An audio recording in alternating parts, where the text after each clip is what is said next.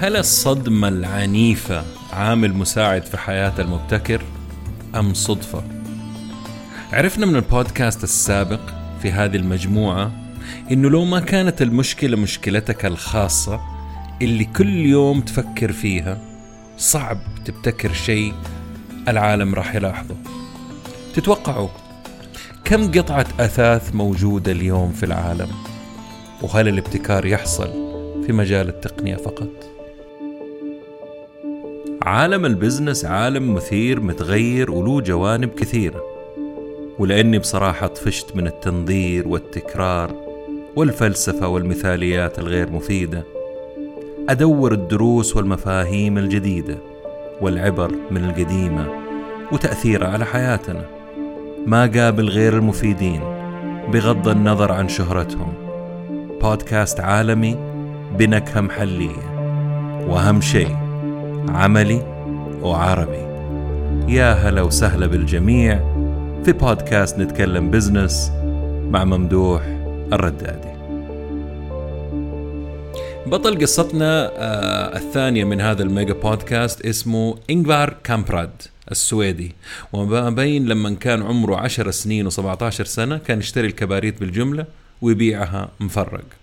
وبعدها لما صار ال business عنده شغال يعني كويس وبيسوي فلوس قدم طلب لبلدية أجناريد أجناريد أجناريد السويدية لتسجيل اسم إنغفار كامبراد إلمتاريد أجناريد. أكيد السويديين بيسبوني على نطقي الغلط للمدينة والاسم الرجال العظيم هذا باختصار أيكيا أو إيكيا. وبدأ يتجول من مدينة لمدينة في السويد عبر القطارات. يعني ويبيع أقلام بطاقات كريسماس براويز صور بذور خردوات إلى أخرى. إلى آخره. ولمدة خمس سنين سوى زي الباقين اللي ما بيسوي يعني لما بيبدأوا business صار إيش يسوي؟ يقلد الآخرين. وأول نتيجة لهذا التقليد إنه تحول بالتدريج ل mail order catalogue اللي هو كتالوج بريدي زمان كان مرة مشهور الشغلانة هذه يترسل لك وتطلب منه اللي تحتاجه عن طريق مراسلتهم وبعد ما يستلموا الفلوس إما بشيك أو بتحويل يرسلوا لك الطلب في البريد. أكبر منافس لإيكيا كانت شركة جونارز فابرايكر اللي بدأ يبيع مفروشات. وبالتالي إيكيا بدأ يقلده ويبيع مفروشات. الكتالوجين كانوا ينافسوا بعض عن طريق بيع اللي يبيعه الآخر ولكن بسعر أرخص وهنا بدأت بينهم حرب أسعار. حسب كلام كامبراد في أحد المقابلات يقول إنه المناف المنافسة اشتدت لدرجة إنها أثرت على جودة المنتجات وأصبحت المنتجات هشة غير جيدة لأنه كل واحد قاعد يخفض التكاليف ويشتري شيء أرخص ويقدمه بنفس الشيء أهم شيء السعر أرخص والمشاكل بدأت تزيد والشكاوي في نفس الوقت. بدأت حرب الأسعار تؤثر سلبيا على سمعة كتالوج إيكيا في بدايته. ومشكلة البيع عن طريق البريد إنه الزبون ما يقدر يعاين البضاعة قبل ما يشتريها. وكانت حماية المستهلك مرة ضعيفة في ذاك الوقت. حاول يلقى مشكلة أو حل المشكلة هذه بدون فايدة. الحل جاله على طبق من ذهب لما المنافسين والمصانع المحلية اللي تبيع المفروشات اللي يعرضها بسبب تشويه سمعتهم طبعا ومنتجاتهم وتقليدها بطرق رخيصة. في عام 1950 ميلادي تمت مقاطعة إيكيا أو أيكيا من جميع معارض المفروشات وهي المصدر الرئيسي للحصول على بضائع في ذاك الوقت. يعني كان الطريقة الوحيدة إنك تحضر معرض وتتفق مع اللي بيسوي أو بيصنع الأثاث أو بيصنع المنتج. طبعا كانت مفروشات أكثرها الاهتمام في الفترة هذيك في الخمسينات بالنسبة لكامبراد فقاطعوه. منعوه من الدخول. أو يعني ما عاد صار مسموح له الرجال إنه يدخل. مو بس كذا حتى هو شخصيا منعوه من دخول المعارض. يعني أصبح منبوذ ومكروه.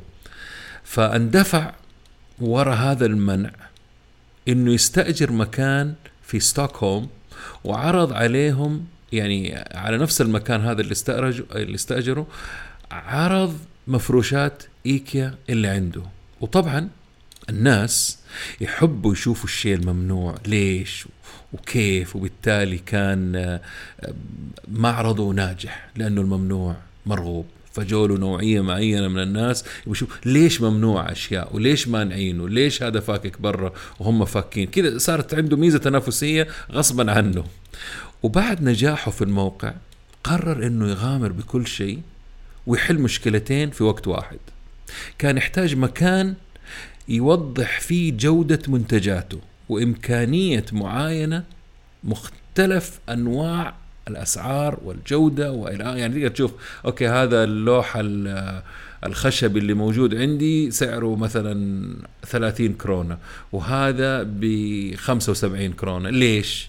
أمسك وشوف وعاين. طبعا نقصد كرونر سويدي مش كورونا اللي مجنن العالم. بعد كده اشترى مبنى قديم نظفه ووضع داخله عرضه الدائم زي ما يقولوا لمفروشات الشركة عنده اللي مجمعها. أول كتالوج له كان آه، مخصص للمفروشات فقط. أعتقد كان عام 53 إذا ماني غلطان سويت search على جوجل وطلع لي الكتالوج. ولما الناس وصلوا المعرض وقارنوا بين المنتجات وعرفوا ليش في منتجات أغلى من غيرها اختاروا الجودة على السعر زي ما توقع تماما.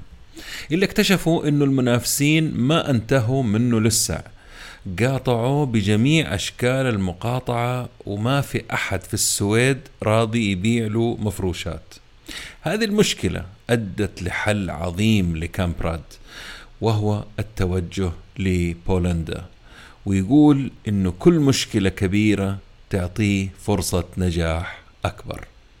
لما منعوه من شراء مفروشاتهم المنع هذا جعل آيكيا أو إيكيا آه، تصمم مفروشاتها بنفسها تصميم خاص فيهم هم.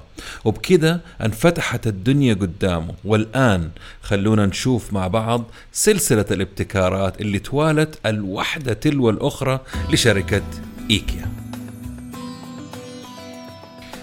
استخدامه كتالوج لترويج بضاعته بالإضافة لمعرض دائم يعتبر آه، في حد ذاته ابتكار. الناس تزور المعرض المعرض كان كبير والناس تتمشى مع الكتالوج ويشوفوا ديكور داخلي بسيط ويقدروا يلمسوا ويجربوا المفروشات. هنا بهذا الابتكار كانت إيكيا الأولى اللي تعطيك كتالوج ومن خلاله تزور المعرض. بعدها يتم تصنيع أو شراء آه، المفروشات. يعني اشتريت المفروشات يصنعوا لك هي.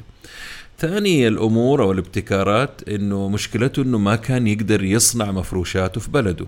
أدت لحل أو ابتكار ثاني. الصناعة خارج البلد وبالتالي أختار بلد الأيدي العاملة حقته أرخص من السويد. يعني عرف إنه في بلدان ثانية آه، الأيدي العاملة فيها رخيصة وأرخص بكثير مثلا من السويد. آه، بالإضافة إنه عندهم موارد طبيعية. طبعا السويد عندها موارد طبيعية لكن عندهم موارد طبيعية عالية. وكان اختياره آه، وقع على بولندا اللي كان اقتصادها متدهور في تلك الفترة. ثالث الأمور إنه هنا ظهرت مشكلة جديدة. المصانع والأيدي العاملة كانت قديمة ومتهالكة. وهذا أدى إنه يبتكر طريقة جديدة للتصنيع الفعال المتقن. وهذا طبعا راح يخفض التكاليف زيادة ويزيد الإنتاجية عنده وظهرت هنا له مشكلة رابعة. كمية مهولة من المفروشات تحتاج شحن وأصبحت تتكدس وبالتالي أدى إلى الاكتشاف أو خلينا نقول الابتكار الرائع المفروشات الممددة على ظهرها. وهي آه يعني اللي كانت يعني برضو خلقت مشكلة ثانية تحتاج فريق عمل سويدي يركبها. وهذا أوجد له الابتكار الخامس. عشان تحافظ على سعر منخفض وتوفر في الوقت خلى الزبون هو اللي يركبها وهنا تظهر لك معضلة أخرى أو فرصة أخرى وابتكار جديد. أبتكر طريقة خاصة لإيكيا تسهل عملية التركيب. عشان كده أوجد قسم مختص بالتصميم آه لأمرين تسهيل عملية التركيب بالإضافة لصناعة مفروشات قيمة ذات متانة عالية في المصانع البولندية. يعني اهتم هناك في خط الإنتاج إنه الجودة تكون بالمستوى العالي اللي هو يبغاه مش بالمستوى اللي هو يلا خلصني وأنتج. وهذا أدى لتخفيض الأسعار بزيادة طبعا. سابع الأمور وبسبب المصممين وإبداعهم ابتكروا الزرادية اللي هي على شكل ال اللي كلنا نعرفها من زمان وبالتالي طبعا هذا أدى إلى إنه يصنعوا قطع متداولة يعني بين المفروشات. يعني في قطع تقدر تستخدمها في كذا نوع من المفروشات في الكنب في الطاولات في الأرفف إلى آخره. يعني تقدر تستخدمها في كذا قطعة. ثامن الأمور اللي كل هذه الأمور الابتكارية ولدتها هي شغلة إنه الشركة أصبحت في وضع تقدر تصنع أي شيء تحتاجه في أي مكان في العالم حسب القيمة والجودة وبالتالي أدى هذا الأمر إلى ال global supply chain سلسلة الإمدادات العالمية لهم واللي بدوره أدى إلى شيء جديد. ملاحظين التسلسل الفكري التسلسل الابتكاري تسلسل المشاكل آه، كل ما تحل مشكلة تفك لك بوابة جديدة من الفرص. تاسع الأمور آه، إنهم يعني المعارض دمجها بالمخازن. أصبح المخزن هو نفسه المعرض لأنه مفروشاتهم ما تأخذ مساحة طولية لأنها كلها ممددة على ظهرها فوق بعضها مرصوصة زي ما شفنا في كل المعارض حقتهم. توفير أكثر البضائع متوفرة بشكل دائم توفير في الشحن والنقل. وهذا أدى لشيء جديد. مع التوسع وتكبير المعارض الناس صاروا يضيعوا داخل إيكيا. فابتكروا طريقة ذكية جدا يعني تقهرني أنا أحيانا. اللي أدخل من مكان لازم أخرج من آخر المعرض لازم أمر على كل الأقسام حقتهم. تسلكه من يوم ما تدخل الين ما تخرج. تمر بكل شيء في طريقك وتزيد مشترواتك قبل ما توصل للكاشير. وهنا عشان يشجع العوائل لزيارة إيكيا قدم لهم مطعم ومنطقة أطفال آه فليش تستعجل؟ كمل نص يومك عندنا وإيش وراك؟ ما وراك شيء أنت جيتنا إن شاء الله ما تخرج. كل هذه الأمور الابتكارية جعلت من أسعار إيكيا أسعار وجودة عالية ومقبولة، أسعارهم مقبولة وجودتهم عالية وكل ما لهم يزيدوا في خدمة العملاء حسب التوسع.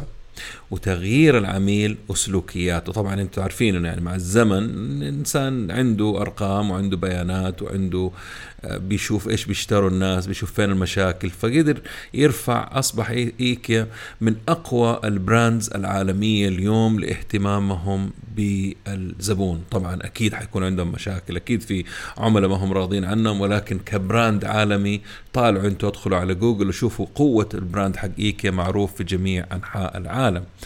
زيارة آه، كامبراد لمعرض في ميلان خلاه يشوف البيوت الإيطالية ببساطتها وجاذبيتها لناس عادية وأصبحت فلسفته إنهم يقدموا مفروشات متنوعة بتصميم جيد وأسعار منخفضة عشان الكل يستطيع إنه يشتريها يعني لأغلبية الناس آه، ما هي مرة مرة رخيصة ولا هي مرة غالية يعني لأغلبية الناس.